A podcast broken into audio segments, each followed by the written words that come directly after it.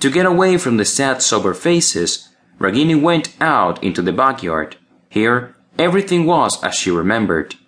Nanima's tulsi plant thrived. Shahroo slept on a mat under the mango tree. The roots of that mango tree went deep into Nanima's life. Its ancestor had flourished beside the cottage on the mountainside where Nanima had been born. When she was married and moved to the farm in the plains, the first thing she did was plant a mango sapling.